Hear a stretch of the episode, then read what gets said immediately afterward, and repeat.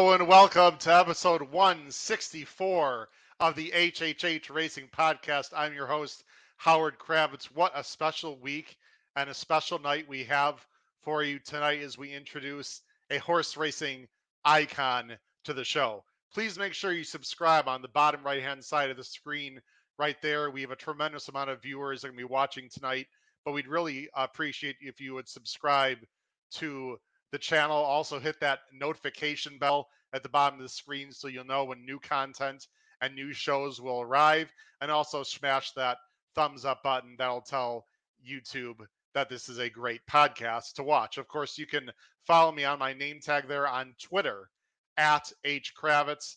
And on the scroll on the bottom of the screen, you'll see my email, hkravetshorse at gmail.com. Before we bring on our special guest and my co host, a few quick reminders. Of course, you can listen to the show on Spotify, Apple Podcasts, or Anchor if you cannot catch the show live or viewing it. Also, uh, we know that we're going to have a lot of questions in the live chat tonight, as we should, on the top right hand side of the screen. If you are watching this show right now on uh, through Twitter, I highly recommend you go to our YouTube channel. Just go to YouTube and in the search bar, type in HHH Racing Podcast and go through YouTube so that you can type in questions for the wonderful uh, Tom Durkin. We'll be taking questions from you viewers and comments throughout the show. Also, we have a very successful and popular race day blog. It's basically a tip sheet that comes out on Saturdays. It's been very uh, lucrative, it's very inexpensive. Highly recommend you check out the race day blog tip sheet. Just look below the video player in the description. You can find out how to sign up for the race day blog. Uh, and this month is going to be special with a lot of great stake races throughout the country. And last but not least, we have a website uh, that we've had up for a few weeks now, but I want to make sure we promote that.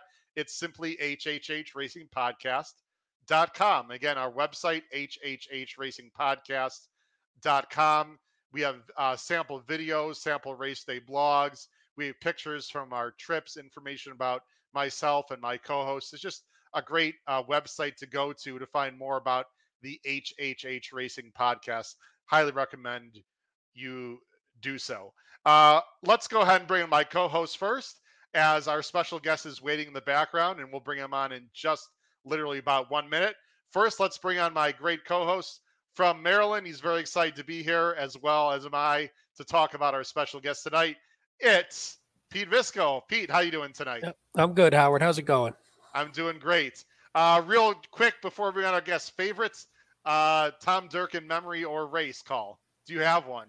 Oh, I have them, but I, am going to keep it in my pocket until until, right. Tom comes on, so I can I can see if he comments on it as well. Well, I, we, I've done my deep dive. I've done my homework. I've actually had the pleasure, as you know, and a lot of people know, meeting Mr. Durkin for the first time about uh, two weeks when I was in Saratoga. He took us on a great tour of the museum. So thankful uh, for him uh, for doing that for us. So it was a real pleasure.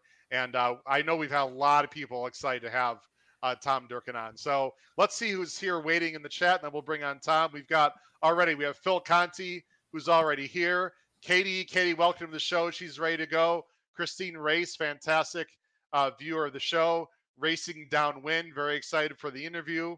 And of course, uh, a lot of people are. So let, us not, uh, we got Charles B just chimed in. Again, please make sure you comment in the live chat. Uh, ladies and gentlemen, let's not wait any further. I could I could take half an hour introducing uh, this gentleman. He's a legend. He's an icon. Uh, he has been he was a race caller for many many years through NBC, NYRA, many different tracks. Actually called races in many different countries as well.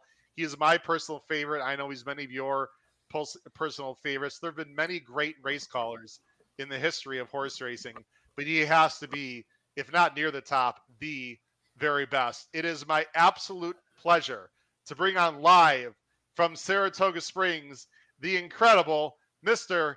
Tom Durkin. Tom, how you doing tonight, sir? I'm fine. I mean, if I can live up to that uh, intro, I... Ease, take it down a notch, Howard. Come on. well, it, it's all absolutely true. I just want to once again echo Tom how thankful myself and my three other um, uh, the p- three other people who were on a trip with Saratoga.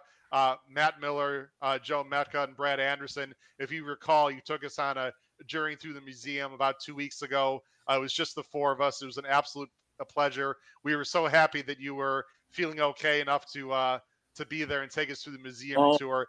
I know that's a very special thing you enjoy doing, isn't it?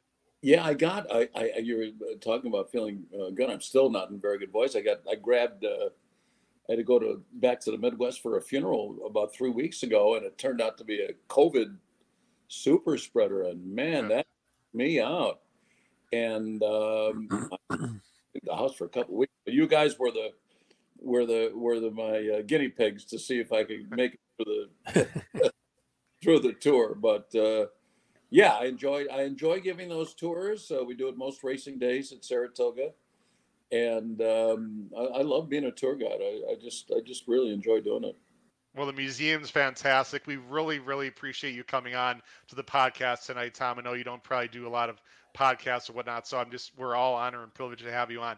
I have several uh, questions we want to ask you. I do have some surprises as well that I'm sure you're going to enjoy.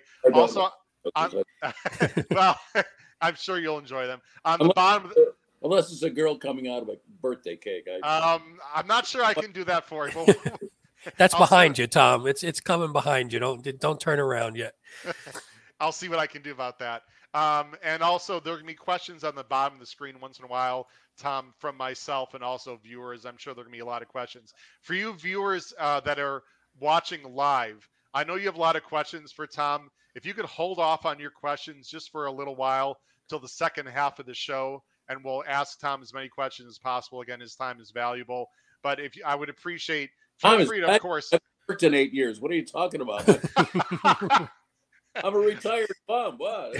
By the way, I could not believe it was eight years when I when I went back and did some research, and I've been a fan. I just cannot believe that Condo Commando was eight years ago. It's just incredible how time flies. But Tom, let's go through a quick journey of the beginning of your life and the beginning of your career.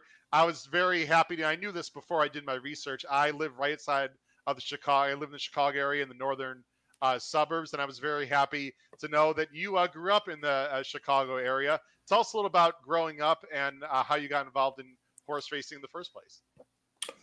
Yeah, well, I grew up on the west side of Chicago, and um, I used to, you know, uh, go to the track. And the the uh, the great announcer in Chicago for decades was a guy named Phil Georgeff. I mean, he was my idol, and uh, I wanted to be Phil Georgeff from a pretty young age. So uh, I used to do my Phil Georgeff imitation, and then it turned into an act where you know, my I'd stand up on the bar when I was in college, and uh, my friends would run around the bar, and they were the horses, and I was Phil Georgeff, and uh, uh, and I really didn't waste much time uh, pursuing any other career path. Uh, uh, it's a bit of a pipe dream if you want to, if you're growing up and you want to be a racetrack announcer, because you know there's probably only 30 in the entire country, you know, on the continent for that matter. So uh, one thing led to another, and got very lucky. Uh, where your horse is spinning on the spinning around the turn, as Phil Georgeff would love to say. That was his main saying, correct? Every, every, every, race, here they come spinning on the turn. He was so energetic, so fun, so exciting, and you would listen to other announcers uh, from that era and prior to that, and they they sound like ticking clocks. And Phil Georgeff was this gigantic ball of energy, and uh, he seemed to me to be what horse racing was about. Uh, you know, uh, he was uh, uh here. I didn't know he. Uh, idolized Phil Jeff. I, you grew up at Balmoral. I worked at Balmoral Park, but Phil, he. You got to know a little bit about the geography in Chicago. Uh, he called the races at Arlington in the afternoon, and then he would drive to Balmoral to call the harness races at night. Balmoral, well, with traffic now, that's yeah. a, two and a half hours. Yeah, it's, it, for those who don't know, Balmoral's in Crete, Illinois, which is extreme southern suburbs of Chicago. It's a yeah, it's a it's hike. Very close to Indiana. Very close. Yes. Yeah, I mean, it's the, the traffic these days, especially what he did was just absolutely incredible. Unfortunately, Balmoral is, is no longer as well as Arlington Park. That's a whole other discussion that we're not going to get into. Well, but, uh, we'll not go there tonight. No, we're not going to go there tonight. But uh, Illinois, we still have Hawthorne, uh, of course, and and a few uh, tracks downstate. Um, after that, so you you went to uh, St. Norbert College, which some people might not know, which is in Wisconsin, and you were a theater major. Well, Talk I'll, a little about your. Oh, that St. Norbert was known as the Brown as the Harvard of Brown County, Wisconsin. of course. and talk talk about your decision to become a theater major. And I know you were in some uh, plays and musicals and whatnot there, correct? Yeah, I, I was not a very good student. In fact, uh, and and this is not an exaggeration. It took me 52 years to graduate from college. I went there five years. I was a bad. I, I just did. I was not a good student, you know. Um, in high school, I was pretty good, but in college, you know, uh, just you know, whatever. If you if uh, you know, Animal Farm comes to mind, you know, that's. But uh, anyway, so yeah, I I uh, I wound up being a, a theater major, and it really helped um, out my ability to call races. Uh, I kind of looked at every race as a bit of a drama. Uh, getting up in front of people uh, was not a problem. Uh, I grew to enjoy public speaking. Uh, but just to get back to the 52 year reference, I went I went to St. For five years and I still didn't graduate. I was two courses short. Then I started working, and uh, three years ago I decided, you know what, let you know, you're such a bum. Why don't you go get your degree? so I was two courses short. So I went to the local community college, Adirondack Community College, took two courses, got A's in both, my first A's in my college career. And uh, I got my degree. They transferred back to St. Norbert. And uh, in May of two, 2019, I walked across the stage at St. Norbert and got my degree 52 years after I started. Wow. That's awesome. Uh, Did, uh, by the way, Pete, feel free to bring up. Uh, I'm obviously looking at many things. Feel free to bring up any uh, comments you'd like, Pete, at appropriate times. Um, did being a theater major, Tom, help with your vocabulary? You have such a great, extensive vocabulary. It's one of the many things we loved about you as a racetrack announcer. Was was that part of your uh, growing and your you're, you're building your vocabulary, or did you just like to read a lot when you were younger? Where, where what do you attribute that to? No, uh, uh, younger. Uh, I, you know, I, I, suppose I read as much as anybody else. Um, as far as vocabulary goes in theater, not not much. Uh, but I'm Irish. We like to tell stories, and the medium of a story are the words. And so I wrote, I had a book uh, that I would jot in notes about race calling and whatever. And uh, actually, uh, you might appreciate this, Howard. I called it uh, the Mayor Daley. Oh, um, Daley wow. was mayor of Chicago uh, for decades. Which one? yeah, one. I, I actually studied during my summers, and uh, so I had a picture. He was he was another one of my idols. So I had a picture of him on front of this notebook, and it just the Mayor Daley had um, words to describe races. And so there's a word you can use to describe a fraction fast. That's a pretty ordinary word. I think I had at, at the end about 60 words that were versions of fast. Uh, and so um, I, I enjoy a good word. You know, I really do. Uh, I had uh, my words for slow went from tepid to somnambulant. uh, there are varying degrees of fast, varying degrees of slow, and and other words too. Uh, well, uh, you referenced uh, Howard, my last call, uh, the Spinaway, and so it was a muddy day, and um, I had in, and I read my book pretty much every day uh, it took about 45 minutes to read it, and I kept those words in my subconscious. Just you just have to do that to keep them in there. And uh, so I had a section of the book that had mud calls and different things that you could say in different situations with the mud. And uh, two of the words I had in there or they're called neologisms. A neologism is a word that you make up, new word. And I had two of them, uh, among many other words. Uh, one was mudnificent, and the other was splashtastic.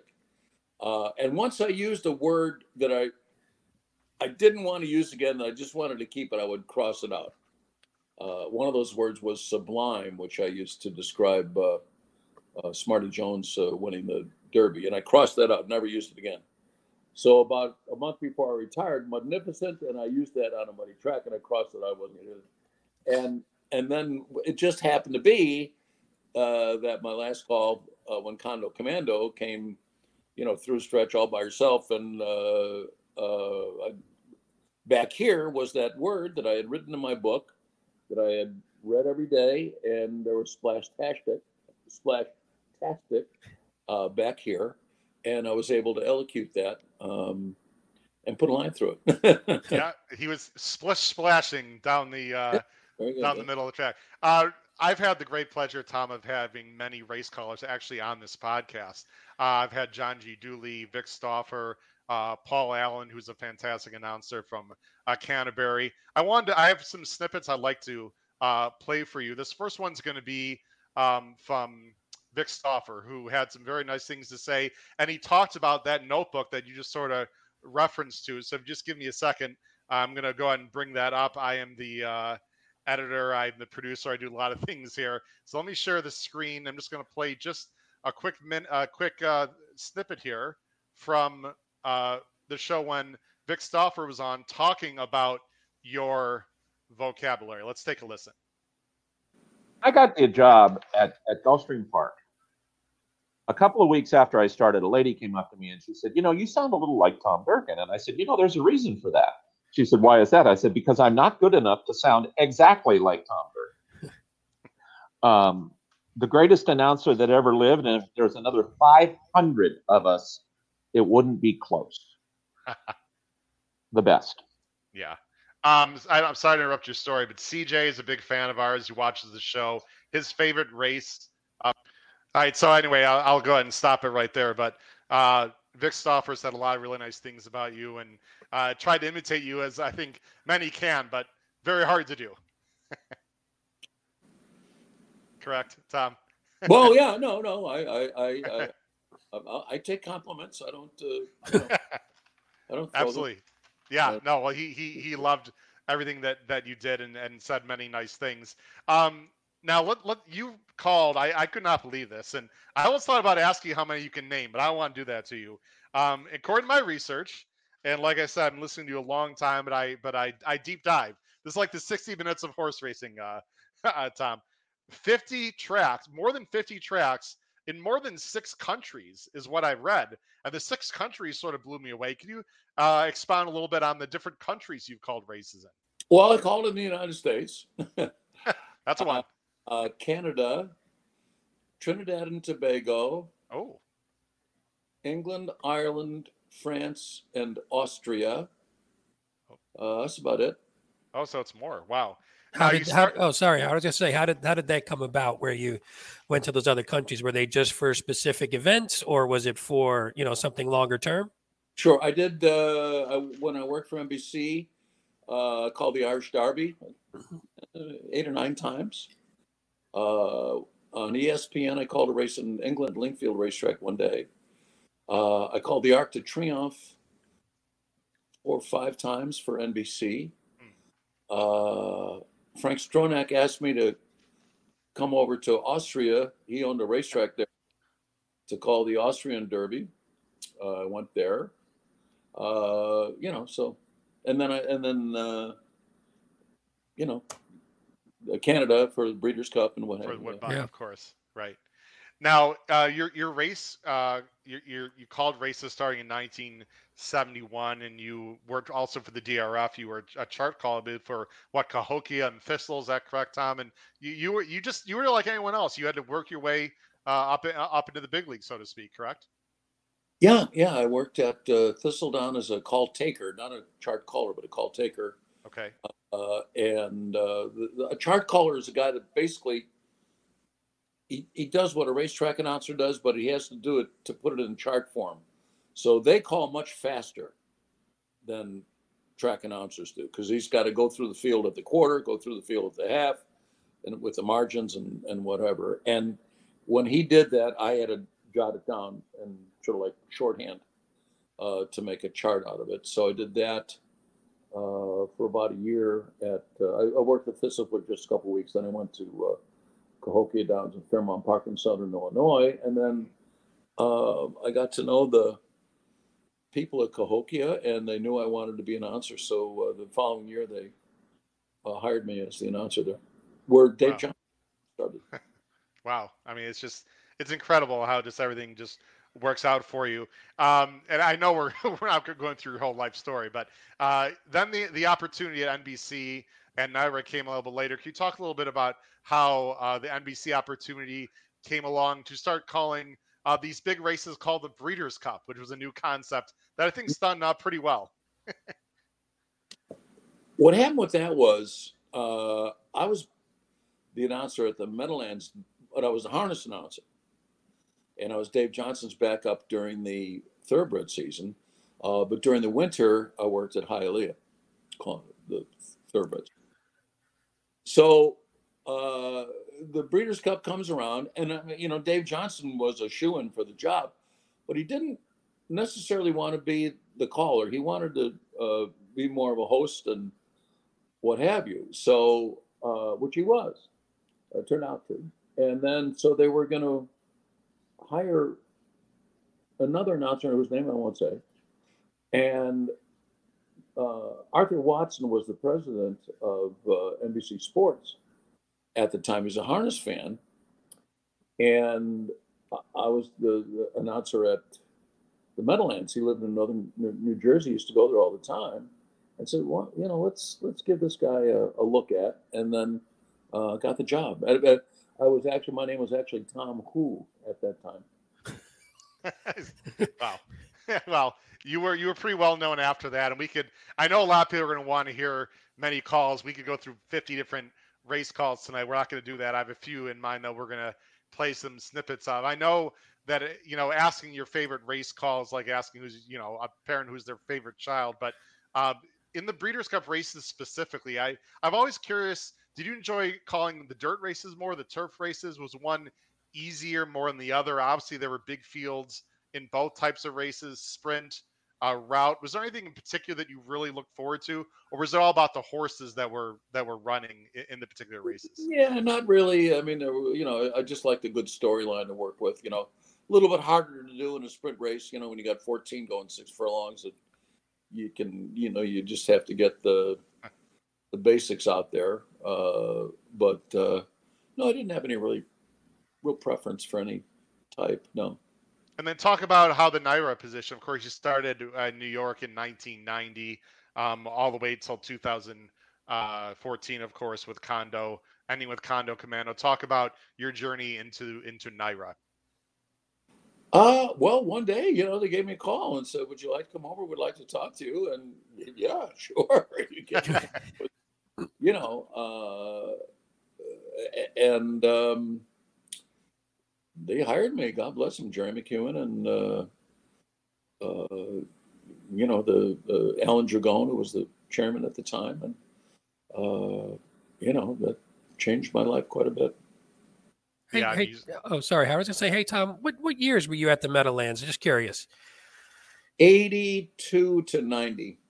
That's funny because I, you know, I, I'm I'm not sure. I, your voice always sounded so familiar. That's when I spent. I grew up in North Jersey as well, so I spent. I started going when I was five, which would have been about 1976 or so.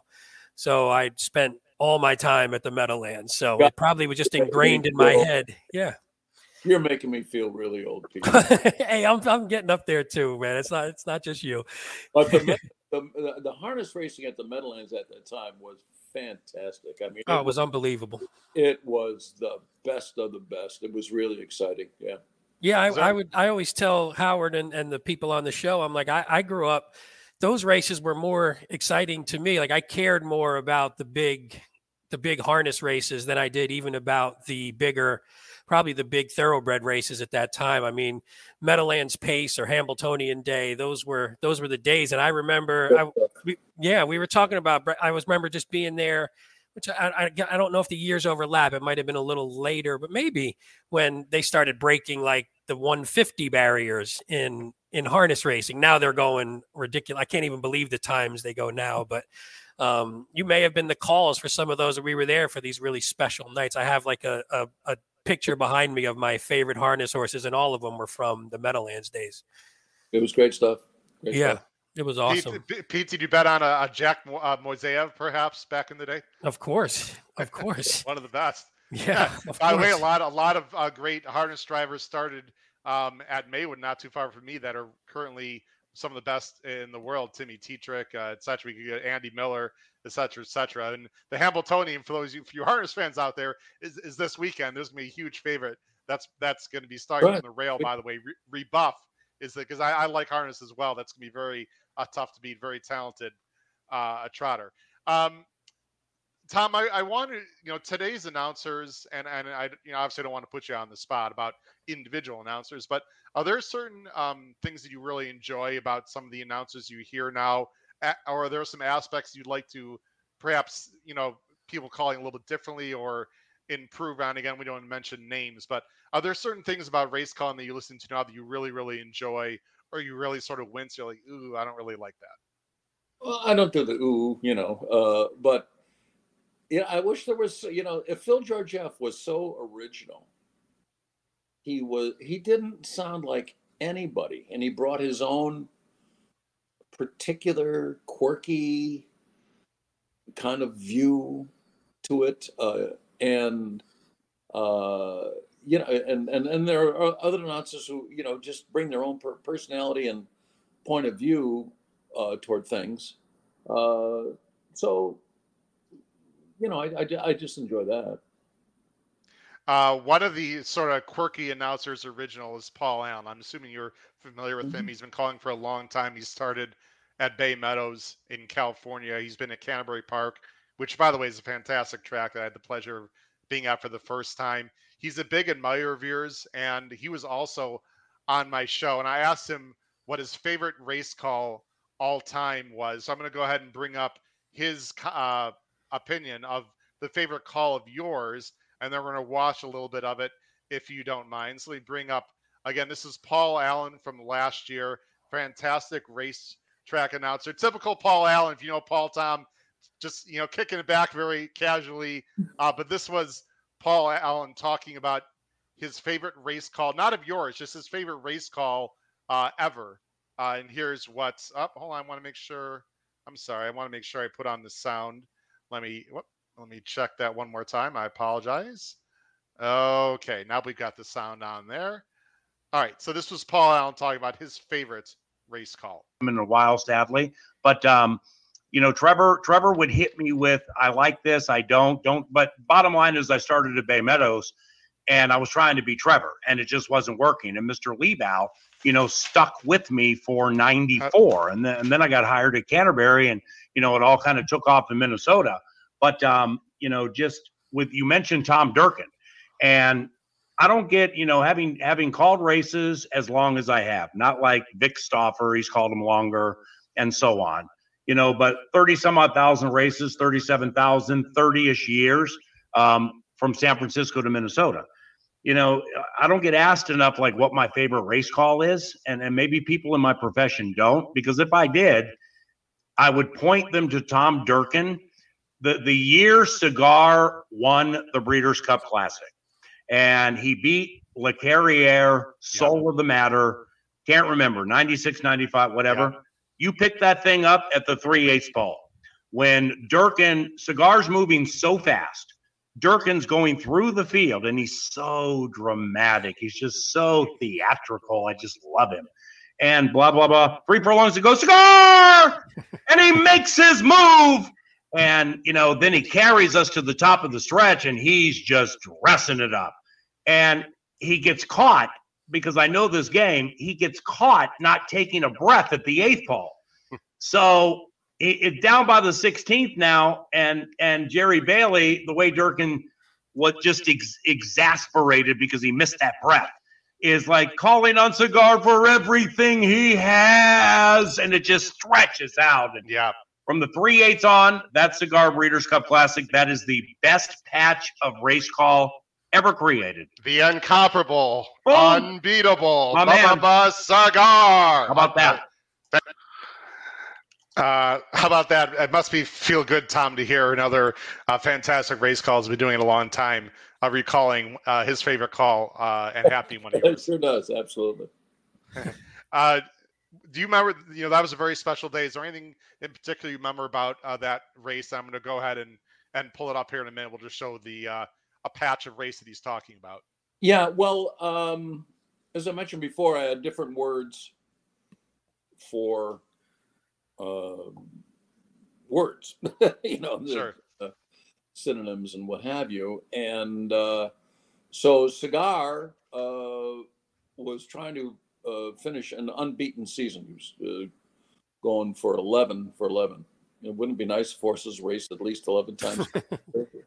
Unbelievable. No, and sure. uh, so I had all sorts of words that I wrote down for unbeaten, and because I just didn't want to say he's unbeaten, I wanted to say something else. So I crunched all those words back into the subconscious, put them in my book, read it every day for months, and um, so. But you said incomparable, and most people thought I said incomparable. I said unconquerable. ah, okay. I'm sorry about that. and that was the word. No, no, everybody uh, just sounds like uh, incomparable. But th- uh, three of the words I had for unbeaten were unconquerable, invincible, and unbeatable. Cigar, and so they're coming down to the finish, and he's going to win. He's out there by uh, by himself, and I've got plenty of time to stretch it out. So I I had time for more than one word. I had time for three. So that's how he became unconquerable, unbe- unbeatable, un- invincible. Uh, let, let's take a look, folks, at the. We're going to watch a last minute of that race. Uh, Tom, I know you've seen this a thousand times, but we have some younger viewers on the show that might not have seen this. And whether you've seen it or not, ladies and gentlemen, it was just a fantastic moment in horse racing history. This is Tom Durkin calling the 1995 Breeders' Cup Classic with Cigar. A break of three to Jed Forrest, followed by Tinner's Way. Concern is still last. Three furlongs to go. Cigar! Cigar makes his move, and he sweeps to the lead with a dramatic rush with three furlongs to go. And Jerry Bailey turns him loose, and he guides him down to the rail as the field turns for home. Unaccounted for down inside, a quarter of a mile between Cigar and a perfect season. Coming down to the last furlong with a two and a half length lead. And Jerry Bailey calls on Cigar for everything he has. L'Carriere is awakening second on the inside, unaccounted for. On the outside, the manor. And here he is, the unconquerable, invincible, unbeatable Cigar. He has won it, and look at this time over this racetrack 159 and 2. He I mean, it was an incredible effort and very fast. It was a very dull racetrack that day, correct, Tom? Yeah, uh, there was a question as to uh, uh, uh, a little bit after uh, you, you cut the uh, video there. Uh, there was a question as to whether Cigar would be able to run in the mud, and uh, he certainly proved that he, he could that day. You know, Uh, I think the the the the uh, run out of the call was uh, he beat all the horses today, including Mother Nature. just it was a great call. I mean, there's so many unbelievable Breeders' Cup calls. We, I mean, Sunday Silence, Easy Goer Gulfstream was actually my first Breeders' Cup Classic that I uh, saw. I was not, uh, I, I sort of got late into the game myself, Tom, as a fan. I actually started as a harness fan and didn't really get into horse racing until you know my later years in, in high school, and that was the first Breeders' Cup Classic that I can recall uh, watching on TV. It was just- that was a good one. oh, Easy goer. And Paul, we talked about who did we talk about that race with? I'm trying to remember. I think you're the one that said you watched that a million times, right, Pete? Well, it's funny. So Tom, Easy goer still never got there, right?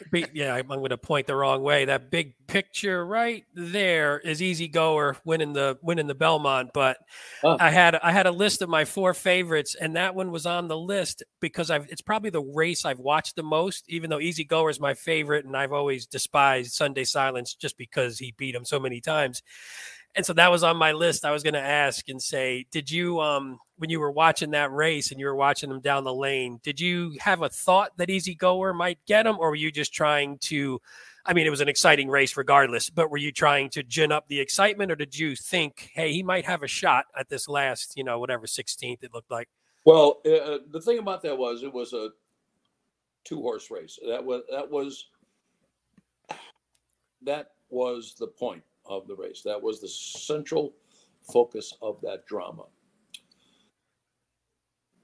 Now you recall, as you've got the picture of, Easy Goer won the Belmont, uh, and he, he won it by a lot when he ran against Sunday Silence. I watched those races leading up to it, you know, a thousand times. And Sunday Silence was a smaller, more nimble, quicker horse around the turns. Killed him on the turns every single time. Every Easy goer because he was so big and long striding, he was compromised when they ran around the turns. So if you watch that race, they go around the first turn, Sunday Silence spurts away. They go down the back stretch, and when it's straight, Easy Goer gains ground on them. They go around the turn, Sunday Silence spurts away, they come in the stretch, and whatever. So um, yeah, I kind of kind of knew he would be be coming at the end, and um, you know, just the the result was terrific. I thought.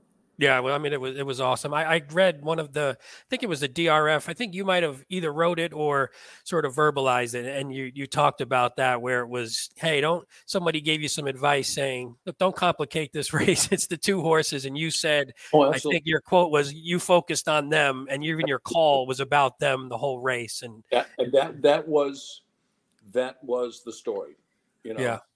Uh, blushing was a blushing John, I guess, or blushing groom. Blushing John, yeah. Choice. Uh, but uh, it, it, it, that was the. so right before the race, they they throw it up to me, and uh, and usually I have something in the back of my head to say as I pad for the horses going in, or I might want to set up the story as you know whatever. And so uh, i had it in my head to say uh, for that particular race and I, it's, I thought it was a pretty good line. I go here i was going to say here they are it's the race of the year for horse of the year okay? And so tom hammond the host of the show throws it up to me and says okay tom durkin here it is the race of the decade. and but you know, race of the year was kind of decimated by that. you know, it's so funny, yeah, because I remember the I remember you, you did you actually say it when you because I remember it sounded I remember that because I remember they always called it the race of the decade, but I can't recall because I don't know if I watched the beginning as much. I tend to watch the race. I, itself. I wanted to say race of the year for horse year. I don't think I did, but you didn't. Okay, you you you audibled on the last second. That's awesome though. Yeah, that, that yeah, it's, it's funny. That's the race I've probably watched the most, and I always say on this when we have these shows. I'm like, I still root for him to get up, and unfortunately, he never does. But you know, what are you going to do? But once he got it at Belmont Park, you know, uh, with those big wide turns the and wide turn, long yeah. stride, he was not compromised by the turns of a mile and a half racetrack at all. No, not at all. Too bad they only ran on that one once against each other. Might have been a little closer. well, if you've been on go, or too bad. Yeah, yeah. Tom, another one of your favorite calls, and I think you've mentioned this. I think it's I shouldn't say an underrated call, but it was not a triple crown race. It was the 2002 Test Stakes with you and Carson Hollow. Oh, yeah. I still remember that race to this good. day. I was at at that point I was a little bit of a, a younger racing fan, and just it was unbelievable. Just trying coming up the rail, just an incredible race. Didn't quite get there. We're going to show the last minute of the, and I bring this up also, Tom, because of course this weekend uh, is the Test Stakes and the Whitney, of course. So I'm sure this this this week of the year is always special for Saratoga fans. So let's bring up the 2002 uh, Test Stakes, and then actually, um, I think we'll we'll we'll have the sound on, and then you can talk a little bit as well about this call as well. One of my personal favorite calls, and I believe one of your favorite calls as well. The 2002 Test, a battle during the entire length of stretch between you and Carson Hollow. Favorite you is last. The favorite you is last with three furlongs to go. The half in 44 and one fifth seconds. They're moving toward the quarter pole. It's still Carson Hollow. Carson Hollow is the leader. Here comes Spring Meadow. Spring Meadow with a burst of energy trying to come on through and between horses. Oh, and she got shut up. You trying to squeeze through on the inside. Oh, a daring move there by Jerry Bailey. And on the far outside, Proper Gamble. Bold World in with a fighting chance. One furlong to go. And here comes you on the inside of Carson Hollow. And these two are nip and tuck. There's absolutely nothing between them. Use in so tight. Carson Hollow is unwavering. These two in a dramatic finish. It's a photo finish that doesn't deserve a loser. You and Carson Hollow in an absolutely thrilling renewal of the test stakes. Spring Meadow was third. The final time was one minute, 22 seconds, and four fifths. What an unbelievable race that was, Durkin. And Jerry Bailey, just one of the best, come up the inside. Any any uh, distinct memories about that particular race or call? Well, you know, it it it, it, is well photo finish. Doesn't deserve a loser. I mean, uh, it's just uh, both of those horses were so incredibly uh, brave, and Carson Hollow ran fast all the way, and uh, and it, it, took them a long time to separate those two with the uh, photo finish. It was, uh, and and I remember Carson Hollow came back.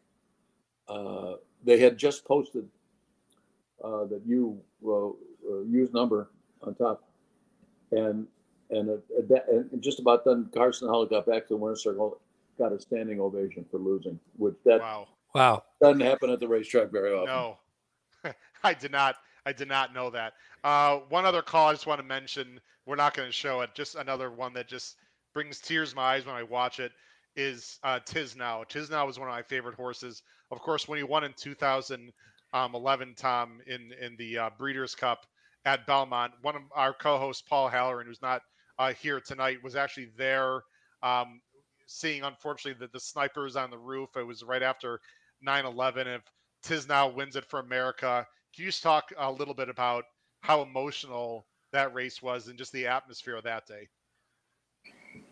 Well, it, it, being in New York, I mean, it really hit home. Uh, that was the first international sporting event to be held uh, in New York City following that. Um, I lived literally a stone's throw from Belmont Park. And a lot of people from my neighborhood were firemen and uh, people that worked in the uh, Twin Towers because it was just outside of uh, Queens and was there was a uh, Long Island Railroad station right there.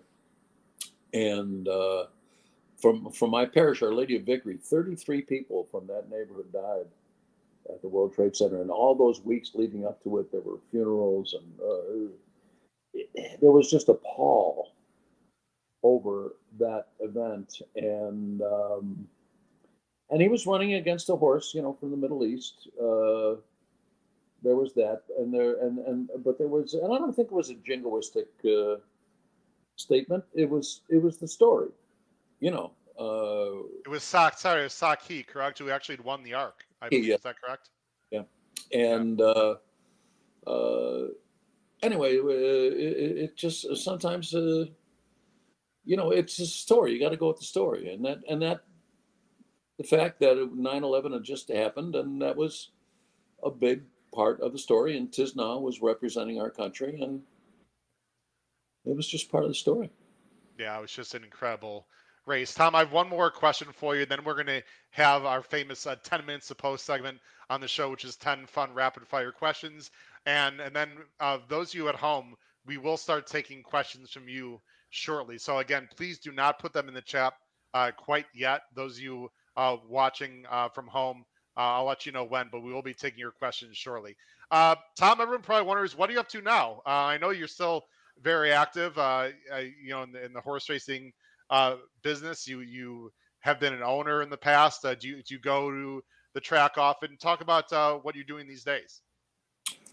Well, I do go to the track. I mean, I live uh, just a couple minutes from uh, Saratoga, walk down Nelson Avenue. Uh, but I've been da- so damn sick with this COVID thing. I've, I've only been to the track. I think I've been there for three races so far this year. But I'm I'm getting wow. back. Well, I'll probably be out there tomorrow. Uh, if they, it, it, tomorrow's going to be very hot tomorrow. Uh, That's right here. Uh, it's going to be 98 degrees, so uh, let's hope they can get the the Cardin. Uh, but uh, yeah, I do a lot. Uh, well, during the racing season, I'm pretty busy uh, here at Saratoga. Uh, MC a lot of events. the Hall of Fame, which is coming up, correct? You'll have to see that. that. That's coming up on Friday. Um, right. You know, just uh, wind up doing a lot of MCing. There's a lot of a lot of charity events that go on, horse racing charity events that go on at Saratoga. Uh, so I do a lot of those. Uh, do tours at the museum every racing day. Uh, I'm on a couple boards. Uh, the Backstretch Employees Assistance Team, BEST. Uh, I work with them. Um, the Empire Racing Club, and you know, just a lot of a, a, lot of stuff. None of which pays, but but I enjoy doing it, and um, they should and, pay you the museum because oh, you did a great job on our tour. They should pay you for that. no, I love, I love, I love doing the tour. I do, I, I, I do enjoy it. Hey, um, hey, Howard. I, oh, I was just saying. Go ahead. Never mind. You go ahead. I'll, I'll jump in after. Are you planning on being uh, a drunken Santa Claus again? You'll have to tell the viewers what I'm talking about, Tom. Well, please, please mention that it was a play. oh, it was. Wait a minute. Let me check my notes. Oh, a play. I'm sorry. We just thought you were walking around the track like that, Tom. Come on. I, I must have misread. I'm just kidding. Go ahead. Was in a local theater. Uh, uh, yes, local theater of Miracle on 34th Street. I also was Mr. Macy, uh, ah. as well as uh, the Drunken Santa Claus. So at community theater, play a couple different uh, roles. Yeah, I wanted. I, I I I enjoyed that. That was a couple years ago, but I, you know, I've been waiting to find a a uh, part, you know, with the community theater here that, you know, I could play. I don't want to do any dramas. I like comedy, and uh, sure. uh, you know, the there's just haven't really been any good parts for me. I can't sing, so that's not all the music. You know. If you're listening, give Tom a call. You also uh, performed, I think, in front of the uh, Philadelphia. Is it Philharmonic or their orchestra? You you did Philadelphia Orchestra. Yeah, that was uh, concerts yeah. with them, correct? Yeah, I did uh, uh, uh two. Uh, I, I, was a, a narrator during. Uh, uh, the, that, and that was a thrill. I'm in a, I'm a classical music weenie. I've been going to hmm. orchestral and symphony concerts since I was in high school, and and to be on the stage with the Philadelphia Orchestra is, is quite a thrill for me. Oh, I, am sure. And uh, by the way, uh, Tom also won the an Eclipse Award in, in 2000, uh, 15 as well. I could go through many of the awards. Tom, we're going to ask, uh, we're going to sort of not end the show, but get towards the end of the show with our very uh, quick, popular segment. It is called 10 Minutes to Post. 10 Minutes to Post. These are going to be 10 rapid fire questions, Tom. You can answer them in, you know, 30 seconds uh, or less, and then we'll take uh, questions from the viewers. So, again, if you're watching at home, uh, be ready to ask some questions here right after our 10 minutes to post segment, of course, worth the uh, incredible. I, I, need it before I get get into this. okay, go ahead. There. What are we drinking tonight, Tom? What are we drinking tonight? I'm drinking a, a Chianti Classico. Ooh, very nice, very nice. I, I'm I'm drinking a uh, Classico Aquafina. Uh, not, hey. I, I have to get some Saratoga. Hey, we got to get them as a we got to get them as a sponsor. Look cheers, at this. Cheers, What's going on? Cheers. I, I, I, used to live in Italy during the, uh, uh, the winter months, and uh, I went to the the local uh, store one day, and uh, I wanted to get some. Uh, you can sell buy wine in the grocery store. You can buy wine, you know, at every store there. The furniture store, you can buy wine.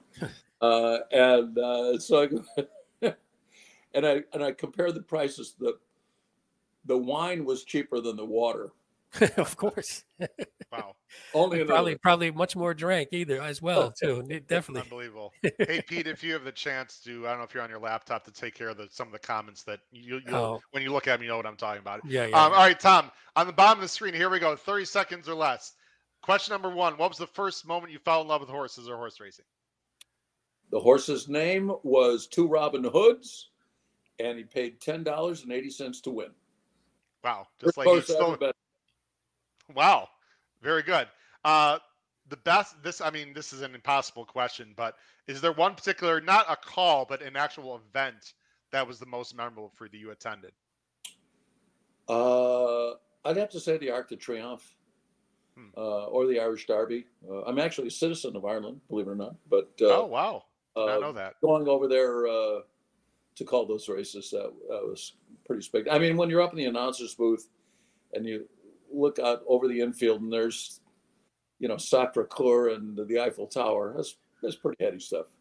I have not had the opportunity, but I'd like to uh, someday. Tom, uh, if you could go back in time and see one horse race in person that you weren't able to view, Secretariat's Belmont. I was got to be that one. that day at the Weyauwega County Fair. Uh, Wow. I couldn't go. Where where was that, Tom? Weyauwega, Wisconsin. Don't you know? Come on. Sorry, I'm not not familiar.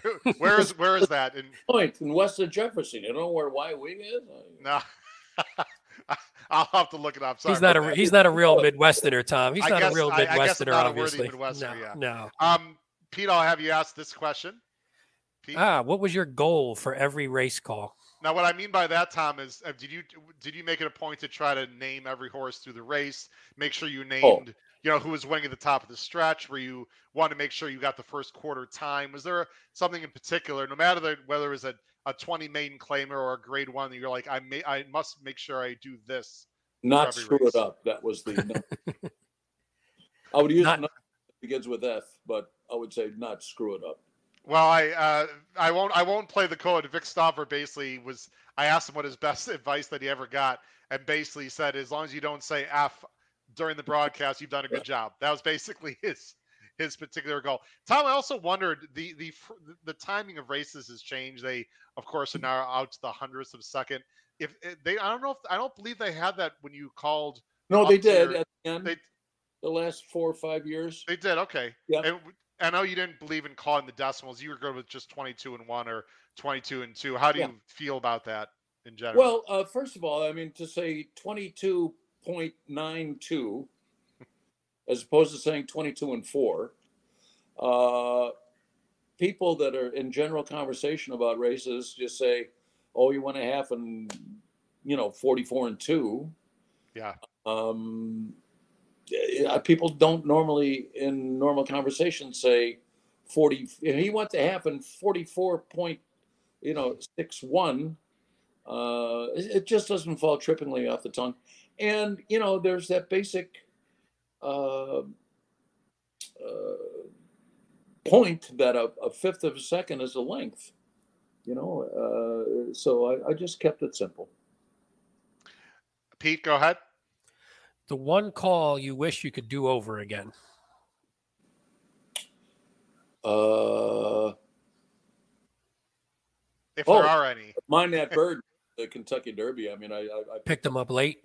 Picked him up late, yeah, and uh, uh, yeah, I wish I could could have had that one back. I wish I, I wish you never saw him at all because I had Pioneer of the Nile. I wish he never. I wish you You're not never alone in that, Pete. Well, you know the the thing about that, I knew I was going to screw it up right from the beginning because WinStar had four horses in that race, Wow. and I asked the uh, guy in charge at Churchill, you know, what different color caps were they going to put on the four WinStar horses? He was, I'm not changing them. And I go, I, how am I going to tell the difference? How's anybody that bet on the race going to tell the difference? He goes, you know, those Yeah. guys paid to get in the race, they can wear whatever they want, and it, you know, uh, so I had to keep my eye on four different WinStar horses, white silks, white cap, throw some mud in, and you you screwed up. I mean, I mean, it's. I wouldn't say you screwed up. I mean, it's impossible. Coincidentally, Tom, I just I had brunch while I was at Saratoga. I was at an event, I ha- and I met Travis Stone for the first time, and he talked about this year's, you know, Rich Strike call and how much it was just an absolute, you know, nightmare for him. And so I, I'm sure uh, you feel his pain because Rich Strike was also not easy to pick up coming up the inside there in this year's Derby at a huge price. So similar to yours. Yes. Yeah, absolutely. Um, all right. Uh, a few other quick questions I'd like to ask you. Bucket list track or race day event you'd like to attend, either uh, in the United States or overseas? Uh, I suppose I'd like go, to go to Ascot, you know, Hmm. my Irish self and paying homage to the uh, Queen aside. Uh, but that seems like a pretty cool event. Uh, Pete, I'll have you ask this question. Uh, you have to win one race for $1 million as a racehorse owner. Which jockey in history do you want taking them out? Angel Cordero. He was the best. That's a good one. How many how many racing titles did he have at Saratoga, Tom? 13. You know? Wow. Unbelievable. By Richard Migliore, by the way, who I'm a big fan of, also won several titles, does a great job uh, on Fox. Um, we have three more questions, and then we're going to get to viewer questions. Are you okay with that, Tom? Time wise, are you good? Yes, I'm fine. I'm, I'm a retired. thank you. I don't have a job. What am I on? okay, well, listen. He's got to audition for that for that play they're they're, they're doing for him tonight. I didn't know if you had to go to the wine cellar and grab another bottle before we keep going on here. Uh, are you more a vertical or horizontal better, Tom? Uh, I am vertical.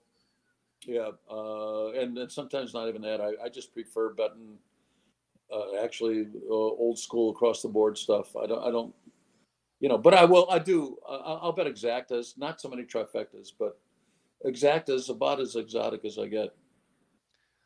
And of course, it's really important to watch race calls. They they dedicated a something at Saratoga in your name to watch replay the replay center. Is that correct, Tom? Yes, yes. When I retired, uh, yeah. Yeah, which is really cool. I saw it. It was it, as someone who watches a lot of replays. Uh, I thought that was was really cool that that NYRA did that. Uh, two other questions, Tom. Your favorite non horse racing sport event you've ever attended? I saw the last two games of the Mets uh, 1986 World Series. Wow. Wow. Uh, and I've, I've been to a couple Super Bowls, but the World Series uh, uh, did it for me. Are you a, are you a fan of a particular professional team that you like to follow? I used to be a Cub fan until they traded away all three Hall of Famers. we won't we won't get into that. They uh no, but they won the World Series at least. They they at least they did that. So you know They did that, but you know what? Anybody can have a bad century. You know? exactly. Exactly. Uh last question, P, I want to have you ask this, and then we're gonna start taking questions from the viewers. So again, those of you watching at home, I know some of you started asking questions. Um, you can go ahead and start putting questions in the live chat, and we'll get to as many uh, as we can. But here's my last question for you, uh, Tom. Or actually, Pete, go ahead. The craziest, most unusual, most embarrassing moment while announcing a race. Uh, I was uh, calling the Alabama Stakes. It was on national TV, probably ESPN, I'm guessing. And um, I have my on-off switch to the track, and then I have another microphone from the network, and that on-off switch is controlled from the truck. So the announcers booth at Saratoga it probably came when with the timbers when they built the place. uh, a complete afterthought, actually. There was no announcers booth at Saratoga for the first 80 years that were there. And um, it needed a little work, and there were cracks in the uh, glazing of the windows and whatever, and bugs got in there. And I remember opening day, the guy uh, comes in and he starts sweeping off the the cobwebs. I go, no, no, don't, not off the cobwebs. They, they, they catch all the insects. so uh, they're going uh, into the first turn of the Alabama, and when he started the race, he go, and they're off. And so when I go, a f- half of a freaking moth Oh gosh. Oh, God. and they're going into the first turn, and God. so I turn off my mic, and I go, "Ah, ah, rah, ah, ah, ah." and it's not going out to the public, but it's going out to the country on TV. Oh, Ah. man. Oh, you know what? Are you gonna speaking of that, speaking of that, I've got no. I'm just, I'm just kidding, Tom. I don't have that one. I don't have that video. don't have that audio. That that sounds absolutely awful. Well, Tom, before we I show one more video at to close out the show, this is the time. Those of you at home, if you have any questions at all for Tom Durkin, again, we're not going to spend an hour. Tom's even though he's retired and says he has all night, his time is valuable. We don't want to ask too much of his time. But any questions for Tom Durkin, please now put them in the chat. Pete, let's just alternate. I'll just do one and then you'll do one, Pete. How's that sound? Um, Yeah. I'll I'll go uh, to the first one. Racing Downwind um, has a question. Uh, they're all at the bottom of the screen. Uh, the 84 uh, Breeders' Cup Classic DQ. Yeah, I, I, I thought that was the right uh, choice. Uh, Wild again uh, should have stayed up. Uh, Gate Dancer, uh, yeah, I think he came in on uh, Slew of Gold and uh, bumped him. Gate Dancer was a notorious head job. I mean, he was nuts. Uh, he had these blinkers on and he had this white cowl with cotton in his ears. And, Yeah. whatever. And then the next year he loses by a nose again. And then the year after that, Jack Van Berg loses the Breeders' Cup Classic by a nose with Alysheba. You talk about bad beats. Wow. And great training jobs, of course, at the at the same time. But I do remember that well. Uh, Pete, you have a question you'd like to ask from? We we should actually say because we have uh, Tom. We have people that are going to be listening through Apple Podcasts, Spotify, and Anchor Yeah, later. They're read not the- going to be able they're not going to be able to see the bottom of the screen. So Pete, why don't you ask the question actually, uh, just so those people can hear it? Sure. What was the strangest race you've seen, or the first that comes to mind as being strange? Mm, strange. Uh, strangest race. Um, well, those fog races were always fun, where you couldn't see the It's Oh, yeah. if you're going to say that. Yeah. and, and you just make make it up as you go along.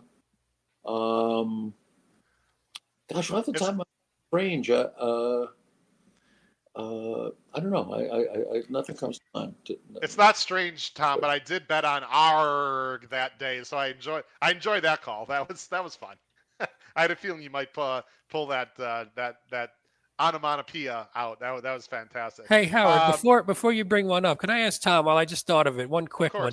Hey Tom, is there a race call that people come up to you mistakenly and say, "Hey, I love that call," and it was someone else's? Is does that Oh, ever happen to you? Absolutely. You know, they go, "Hey, Tom Durkin, down the Down the stretch." stretch they come. Yeah. all the time. And it was funny uh, uh, for those that don't know, that was the trademark of uh, the great Dave Johnson. Uh, and so I was Dave's. Dave was the primo announcer in America for 20 years, uh, called the Derby Everything. Uh, and he was working at the Meadowlands, and I was his assistant uh, during the Thoroughbred meeting there. And so uh, you have to imagine, like Dave is Dave is the primo guy, and I'm just the new kid on the block shows up. And uh, so I'm walking, uh, I'm going to the elevator, coming down uh, at the Meadowlands, and there's this guy who's looking at me, and you know, I go, uh, you know, and you get the feeling that you know he might recognize me, even though I was, like I said, the new kid on the block. And the guy goes, "I know you." You're not Dave Johnson. That's awesome. hey, Wow. he was right. He was right. That's something, right? I mean, I'm, I'm sure you've been said worse things to you in your life. Oh, absolutely. Uh, Tom, David has a question. He wants to know what's changed about horse racing for the better and or for the worse, in your opinion. It Uh, doesn't the have to go breed- rate, just anything in general. Uh, the breed. The breed is weak. Uh, the breed is not sound. Uh, they keep on breeding uh, horses that don't last to horses that don't last. That's why we've got four, five, and six horse fields. That's why you never see a horse run, you know, 12, 15 times a year. Uh, uh, this falls at the feet of commercial breeders uh, you know, everybody's got to earn a living, and they they do what they do. But uh, uh, just a, a, a number of things that have uh, the breed just is just not sound, and and they've got to they've got it's so narrow. You know, all these horses are like into mischief. Into mischief, I think is the leading sire right now. What he race three times? Yeah, Yeah, I think so. It's crazy. Yeah, it's it's it, it, it, it's a problem. The the small fields are are uh, certainly a problem. People, the I think, will take. because the horses don't last. The, the yeah, they don't. The Yeah. horses, you know, they run every um, five weeks instead of every two weeks. Well, And it's funny. It's fun. Oh, sorry, Tom. Go ahead. Or they're done. Well, you you don't get to see like one of your. I think one of the most famous calls you had was Ferdinand and Alysheba's Breeders' Cup Classic, and nowadays you barely would see. You're not getting. You're generally not going to see two Derby winners even make it. You know, make it to that next year to where they're both still racing at that point. So you you sort of miss out on some of those natural or organic rivalries that you might have had. Yeah. So I don't. I don't know that there's a way out to tell you the truth. Uh, Pete, is there one other question you see in the that will go ahead? Yeah, that's a good question. Yeah. Go ahead, Pete. How hard a call was it for you when Birdstone won the Belmont? Your voice went so low. Uh, all right, two two points about that.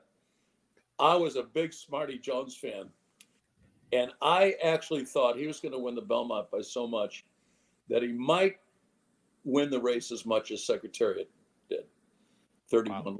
So the night before the race, uh, from the maintenance department, I got what's called a surveyor's wheel, and it measures distance. So uh, uh, all this research I did said a, a length was 8.75 feet. And um, so I marched off 31 of those and I put a little piece of red tape on the rail so that if and when Mm, Marty Jones wins, I can say he won by more than Secretariat. That's how good I thought he was. Jockey gave him a horrible ride. They went the third quarter of a mile and a half race in 22 and 2, and that was that. Birdstone won the race. And um, a few days before that, a guy named Richard Sandomir from the New York Times came over to uh, write a preview of uh, the race and interviewed me. And, you know, we gave him the whole spiel about uh, how much I like Smarty Jones and whatever. And so uh, uh, I uh, read the story the next day after Birdstone wins and the call went, and Birdstone wins the Belmont Stakes, a certain way. So Richard Sandomir, who did a, a review of the show, said it was the most non-celebratory win call in sports history. but it was great. I mean, it, I think y- y- that's the great thing about your calls, Tom, in general. Why so many people love you and your calls. It's just you, you bring the emotion, you keep it real. You you, you know you, you weren't carbon copies. You would have to believe that you know seventy five percent, whatever percent you'd like to throw out there of the country was feeling the same thing you were at that point in time. Yeah, I mean, there's stories, and uh, you get involved in them. Absolutely. Um, uh, Pete, was there one more question, or we want to just go to a final video? No, actually, I, if you don't mind, I had I had two races. I just wanted to ask Tom while we, while we have him, just Sure. so I can get his take. Tom, the 1998 Breeders' Cup Mile, Da Hoss. The call, I assume you rem- you remember the line. I assume you remember the line. Obviously, was that something you came up with on the spot, or did you have that one in your back pocket just in case? And for those who don't know, it was the the greatest comeback since since Lazarus. Was that a on Yeah, the spot kind of thing?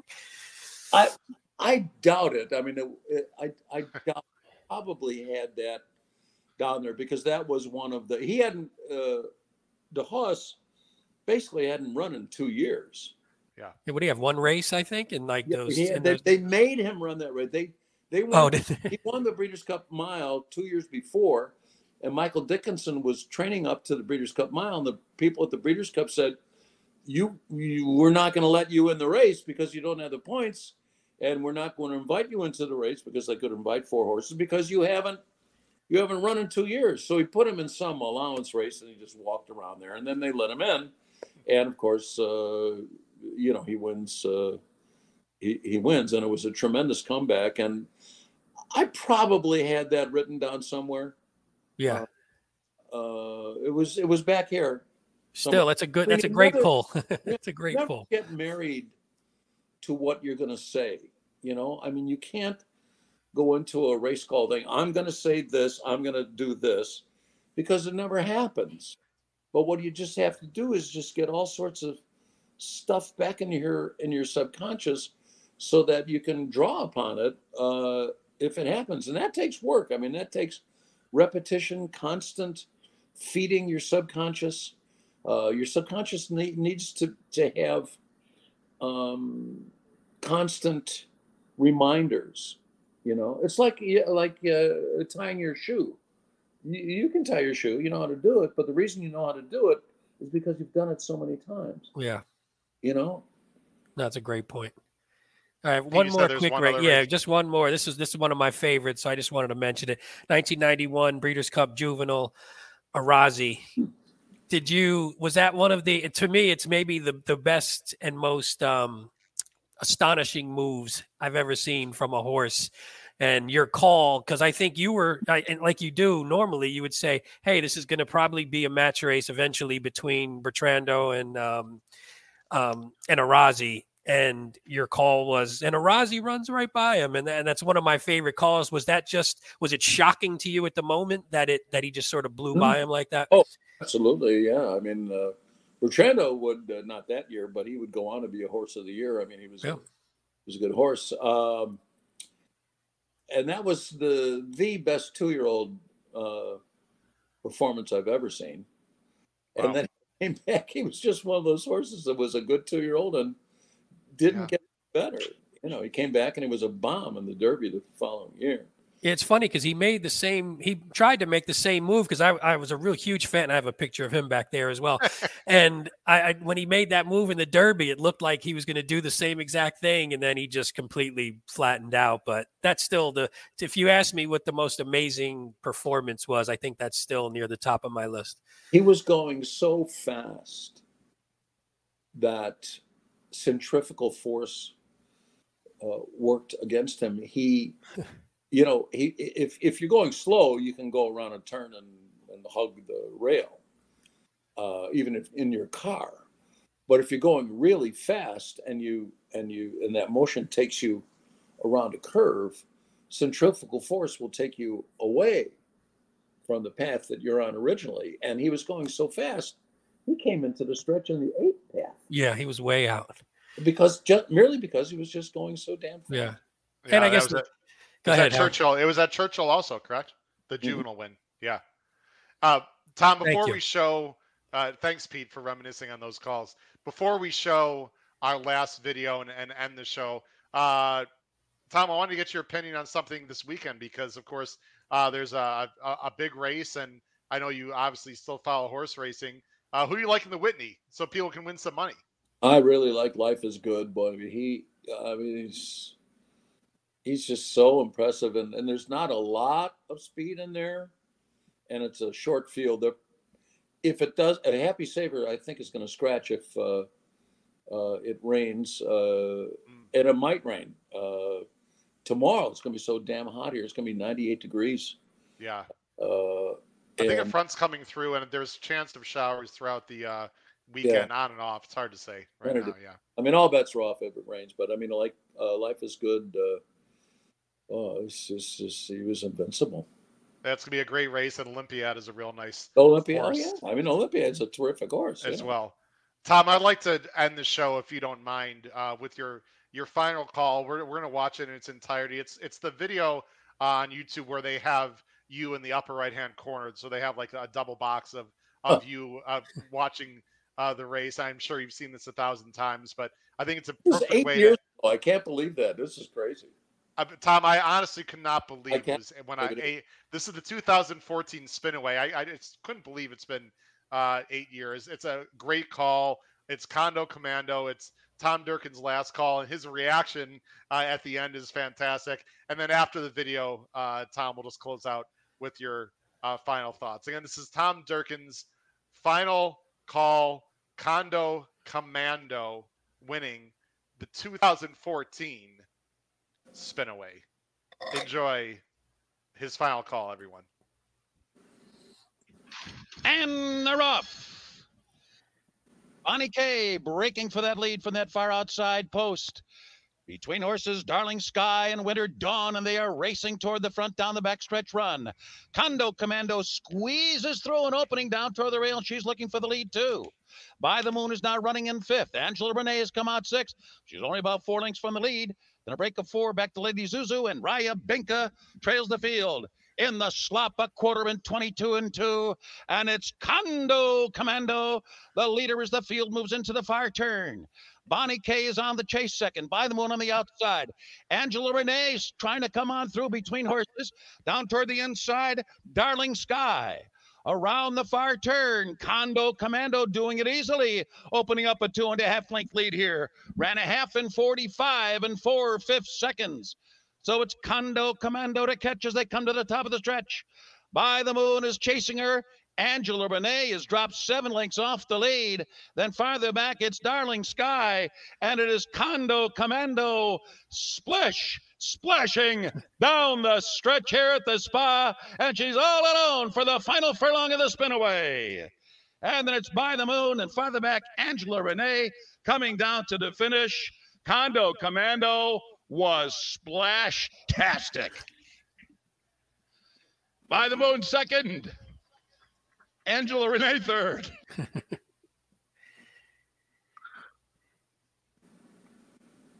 There he is enjoying every moment as you do a little fist pump. There it is, Tom. Boy, it's just that was just so cool. My only disappointment was I was hoping for a photo finish, Tom. It was a blowout victory, but nonetheless, I'm I was very emotional. And the ceremony afterwards was fantastic. And the sun, coincidentally, Tom came out just in time that day, didn't it? I, I left the booth and I had an umbrella, and it was raining sideways. And by the time I had made my way down to the winter circle for that uh, uh, very touching ceremony, uh, Yeah. the rain stopped and I got to uh, give my speech without an umbrella. Yeah, it was good. And Tom, the, the last thing that I want you to comment on is in your speech, um, you thanked the fans. That was the, the main thing you were. It was very heartfelt. It was very emotional. Uh, talk about what the fans throughout the years have meant to you uh, throughout your career. Well, I mean, uh, there's no horse racing without horse players. Uh, that's just the beginning and the end, and uh, that's it. You know, I'm I'm proud to be a horse player, and uh, you know, you can you can't. You know, what we should do everything we can for racing fans. I mean, there's no nobody's got a job otherwise. Uh, Tom, I, I can't thank you. Pete, any final questions or thoughts for uh, for Mr. Dirk? And I feel guilty saying Tom. No, I think I think that's a good way to end it. I think they, I don't want to. We don't want to waste it on another one. All right. Well, Tom, everyone here, uh, I, I speak for myself, uh, Pete Visco, my co-host Paul Halloran, um, everyone who's involved with the show. We can't thank you enough for coming on and spending an hour plus with us here on the HHH Racing Podcast. We'd love to have you on another time uh, when the, when the time is appropriate, and we wish you. Uh, you know, continued uh, enjoyment of your retirement and all those things you do, and your your new comedy routine, which we'll we'll look for at the appropriate time. Someone needs to call Tom and get him a comedy show. So we we love to hear that as well. But uh, good luck to you, sir, and stay healthy and stay well. All right, I, I got to much. go to bed. I got an eight o'clock tee time tomorrow, so let's go. All right. Well, Even keep, better. keep your head down and hit the ball straight. And uh, good luck tomorrow, Tom. Thank By you way- very much. Hey, I'll tell you one more story just before we go. One more. Oh, Please. about the golf. So I'm um, hosting a owner view event uh, in Lexington, and our, our guest speaker is Gary Player. Wow. And so uh, I introduce him. He comes up, gives a speech. It's a pretty long speech, and he gave advice to everybody about doing everything: how to raise your kids, how to raise a horse, uh, how to save money, uh, every other thing. So he exits the stage and, and he goes sits in the front row. And I go, Gary, thank you for all that advice. I really appreciate it. And this goes to what you said before. I says, I want to, I, all, all that advice, thank you. I want to give you two pieces of advice, Gary. One, keep your left arm straight. Two, keep your head down. And Gary, you do that. Someday you could be a good golfer. Good That's advice. good I'd say he probably did that a few times in his career. What a Once or unbelievable twice. guy. Tom, thanks for sharing everything with us. We really appreciate it. Pete, I think it would be appropriate to leave Tom on the show as we end. Uh, tomorrow night, everyone, we have uh, Andrew Champagne, a fantastic handicapper with us. It's going to be a half an hour earlier. It's going to be 7:30 Eastern Standard Time tomorrow, Thursday night. We're going to go through the late pick five at Saratoga like a glove. So please join us tomorrow night, Thursday, 7:30 Eastern Standard Time, with our special guest Andrew uh, Champagne. For Pete Visco and fantastic Tom Durkin, this has been Howard Kravets of the HHH Racing Podcast, episode 164. Everyone have a fantastic evening. Thanks for joining us, everyone. Good night. Thank you, Tom.